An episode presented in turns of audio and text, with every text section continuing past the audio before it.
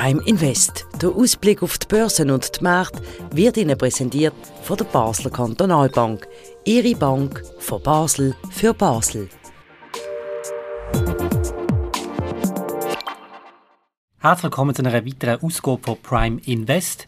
Wir zeigen das Gespräch wie immer im Handelszentrum von der Basler Kantonalbank auf. Mein Name ist Christian Keller und mein Gast ist der Anlagechef von der BKB, der Sandro Merino. Herzlich willkommen.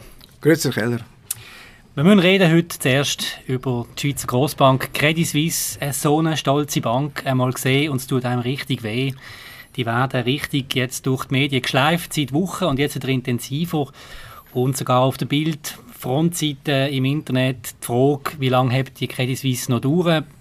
Meine Frage zuerst an Sie, Herr Merino, ist das einfach übertrieben oder müssen wir wirklich damit rechnen, dass wir die Grossbank verlieren?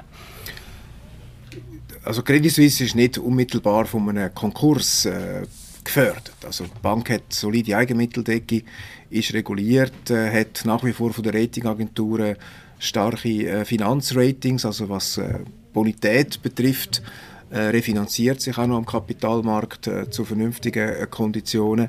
Ähm, es ist nicht unbedingt das Problem von der, von der Bilanzstärke oder von der äh, Solidität von der Ausstattung mit Eigenmitteln, ähm, das ist nicht die Frage. Die Frage ist halt einfach, dass Credit Suisse seit einigen Quartalen oder sogar Jahren äh, Verlust schreibt, wenig profitabel ist und aus der Sicht der Aktionäre äh, Quartal für Quartal Wert vernichtet. Der ehemalige Chef von der Credit Suisse, auch, ist auch UBS-Chef Oswald Grübel, hat im Sonntagsblick gesagt, es seien Gerüchte und Unwahrheiten, die bewusst gesteuert würden, verbreitet würden, um die Bank schlecht zu machen. Ist das ein Angriff irgendwie auf die Schweiz oder ist wieder irgendetwas los? Warum kommt die Credit Suisse so schlecht weg? Ja, äh, bewusst äh, kann man schlecht beurteilen, aber sicher ist es so, wer den Schaden hat, muss sich um den äh, Spott nicht kümmern. Oder? Es ist immer so, dass wenn Unternehmen äh, sehr große äh, Verluste haben in ihrer Marktkapitalisierung, wenn die Aktien abstürzt, gibt es natürlich sehr viele verärgerte Aktionäre. Das ist logisch, die haben alle Geld verloren. Die sehen jetzt auch nicht unbedingt eine Perspektive unmittelbar, wo äh, schnell Verbesserung kann bringen ohne weiteres und es ist dann klar, dass äh, der Pessimismus und die schlechte Publicity äh, Welle wirft. Äh, das ist nicht überraschend. Bleiben wir noch bei Oswald Grübel, hat dann noch im Sonntagsblick Folgendes gesagt. Oder? Er hat gesagt, ähm, der Börsenwert entspricht nur einem Viertel vom Buchwert von der Bank mhm. und ähm, darum sei eigentlich der perfekte Zeitpunkt, um jetzt einzusteigen. Der Kurs jetzt bei 4,50 Franken ist das ein guter Rotschlag von Oswald Grübel?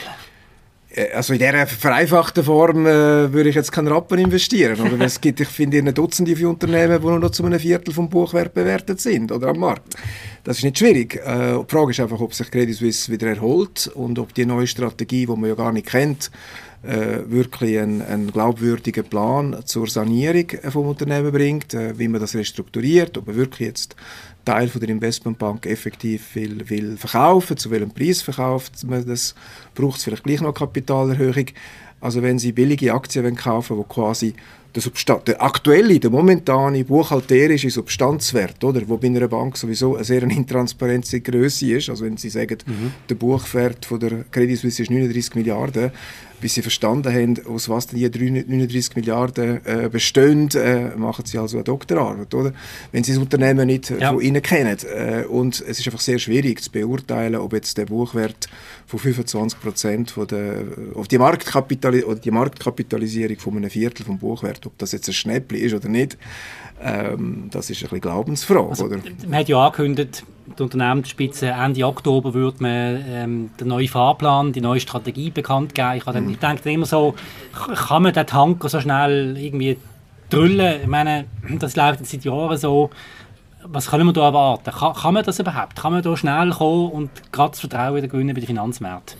Es braucht sicher ähm, glaubwürdige Maßnahmen, einschneidende Maßnahmen, aber das kann Credit Suisse äh, nicht allein äh, ähm, entscheiden. Da braucht es ja auch dann die entsprechenden Käufer, Partner, die wo, wo mitmachen in dieser äh, Neustrukturierung. Also das ist ja alles ziemlich offen, was genau dann kommt am 27. Oktober. Tatsache ist, dass Credit Suisse natürlich seit vielen Quartalen äh, wenig profitabel ist, Verlust geschrieben hat, zum Teil einfach auch eben äh, Schaden erfahren hat, wo man nicht hätte sollen erfahren, auch Risikomanagementstrukturen. Also man hat einfach so ein gutes Gefühl, ähm, auch wenn die aktuelle Eigenmittelausstattung, die Solidität von der Bank ist äh, nicht unmittelbar bedroht. Also da gebe ich dem Herrn Grübel recht, dass man zum Teil so tun hat, als steche Credit Suisse unmittelbar vor dem Konkurs. Das ist nicht der Fall. Ähm, aber äh, sie haben ein äh, unternehmerisches Problem. Oder? Es ist wie ein Schiff, das noch weit über dem Wasser ragt, aber, aber ein es Loch hat ein Leck und mm, jedes Quartal sinkt es ein paar Zentimeter tiefer. Und äh, kann man schon sagen, der Buchwert ist noch hoch, also man ist noch einige Meter über Wasser, aber wenn es natürlich Quartal für Quartal sinkt, ist dann gleich kein gutes Investment am Schluss. Oder? Das ist äh, halt die Frage, ob man die Löcher kann stopfen kann und ob man da äh, neue, neuen Auftrieb findet für das Schiff Credit Suisse. Wir sind gespannt, wie das weitergeht. Wechseln wir in die USA. Sie tun ja einmal in der Woche ein Newsletter verschicken für die Anleger. Und dort haben Sie einen interessanten Satz drin, und ich habe es zweimal lesen. Sie haben nämlich geschrieben, ähm, für ähm, die US-Notenbank sei der letzte Arbeitsmarktbericht zu gut ausgefallen. Genau. Hä? Ja, das ist natürlich äh, ein das Paradox in der ganzen Situation. Viel diskutiert äh, das Thema seit, äh, seit der, ähm, am letzten Freitag äh, der Arbeitsmarktbericht publiziert worden ist. Äh, ich meine, die, US-Notenbank verschreibt ja den Finanzmärkten sehr bittere Medizin, oder? Weil sie sagt, wir müssen äh, die Inflation bekämpfen. Das heißt, wir müssen die Nachfrage äh, in der Wirtschaft dämpfen. Das heißt, wir müssen die Volkswirtschaft bremsen, Konjunktur verlangsamen. Und äh, das machen wir mit höheren Zinsen und anderen Maßnahmen. Und dann müssten ja die Arbeitsmärkte nicht, Quartal, nicht Monat für Monat euphorischer werden, sondern müsste, man müsste dann spüren. Es bremsen, oder? Es muss bremsen, oder? Und, und wenn es eben, eben nicht bremst, und das ist das, was man gesehen hat, in dem Arbeitsmarktbericht, wenn überhaupt, hat es nur sehr, sehr sanft bremst. Also man sieht kein Ende von dieser Party am Arbeitsmarkt, wenn man so will ähm, überhitzten Arbeitsmarkt, oder sehr, sehr guten Arbeitsmarkt, mit der Arbeitslosigkeit in den USA mit 3, von 3,5 Prozent, jetzt für den Monat äh, September. Das ist rekordtief und äh, Deswegen äh, befürchten wir dann natürlich nachher, dass wenn die Medizin nicht nützt, dass dann noch eine bitterere Medizin könnte folgen, oder? Und, und was würde das für uns als Anleger bedeuten? Was heißt ja, das? noch schnellere, äh, also noch, noch höhere Zinsen in den USA, also mehrere Schritte, also jetzt dann äh, im, im November und dann äh, weitere Schritte im Dezember und dann vielleicht noch mehr Schritte und dann sind wir dann bald einmal bei 5% mit der Leitzinsen. Also mhm. Also jetzt ist die Erwartung noch nicht dort, aber wenn die Medizin nicht wirkt, dann kommt die nächste Dosis und, und die hat dann natürlich stärkere Nebenwirkungen und das antizipiert oder das befürchtet die Börse wenn die Arbeitsmarktberichte so gut sind. Und das ist ein paradox, weil da haben wir gute ökonomische Nachrichten und die Aktien stürzen ab. Oder? Das, mhm. ist, äh, äh, das hat man natürlich gewusst, dass das dann die Reaktion wird sein. Und auch beim nächsten Bericht, dann Anfangs äh, November, wir dann, sind wir dann wieder vor dem gleichen Dilemma. Jetzt natürlich dann äh, diese Woche am ähm, 13. Oktober, ähm, ich glaube, das ist Donnerstag, nein, Mittwoch, äh, Inflationszahlen in den USA und wenn natürlich die auch noch höher sind als erwartet, dann haben wir nochmal noch mal schlechte Nachrichten. Aber vielleicht sind sie aber tiefer als befürchtet. Also, das ist das Spiel im Moment. Oder? Ja. Okay. In Europa hingegen, der Eurozone, dort sieht es ein bisschen anders aus. Dort haben wir eine eingetrübte Stimmung bei den Konsumenten ja. und dort reden sie mittlerweile von einer milden Rezession, die unausweichlich sei.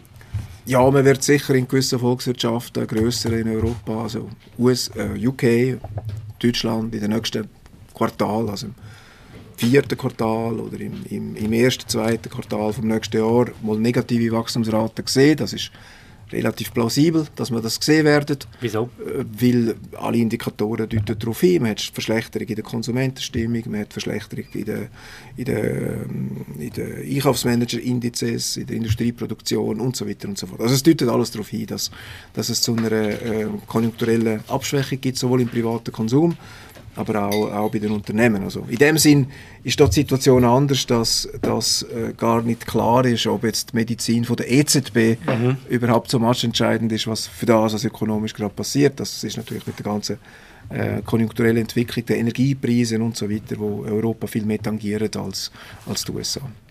Und in der Konsequenz an dem Ganzen halten Sie fest, dass Sie die Aktienquote bei Aktien um 2% erhöhen. Ja. wir glauben einfach, äh, Wenn sie wir Geld uns, äh, wir haben uns gewisse, verlieren, oder?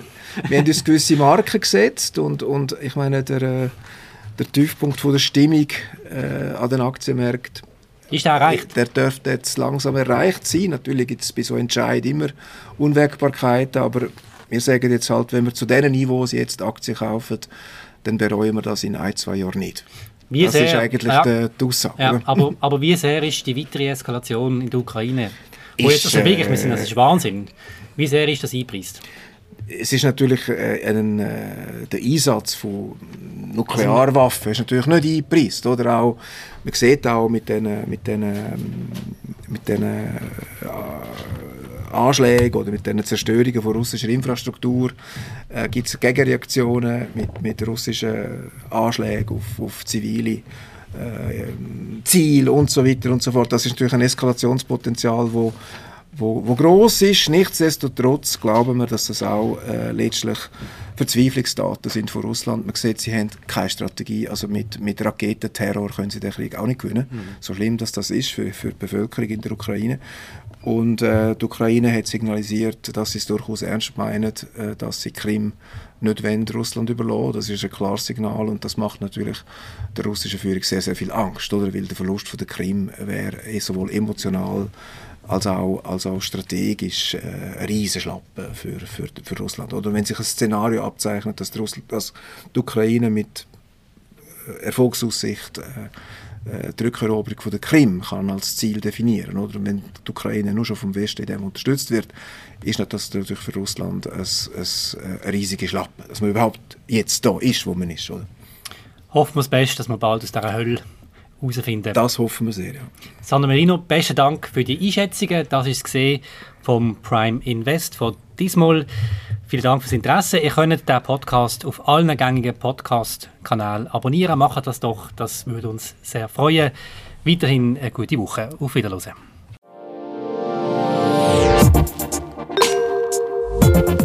Prime Invest. Der Ausblick auf die Börsen und die Märkte wird Ihnen präsentiert von der Basler Kantonalbank. Ihre Bank von Basel für Basel.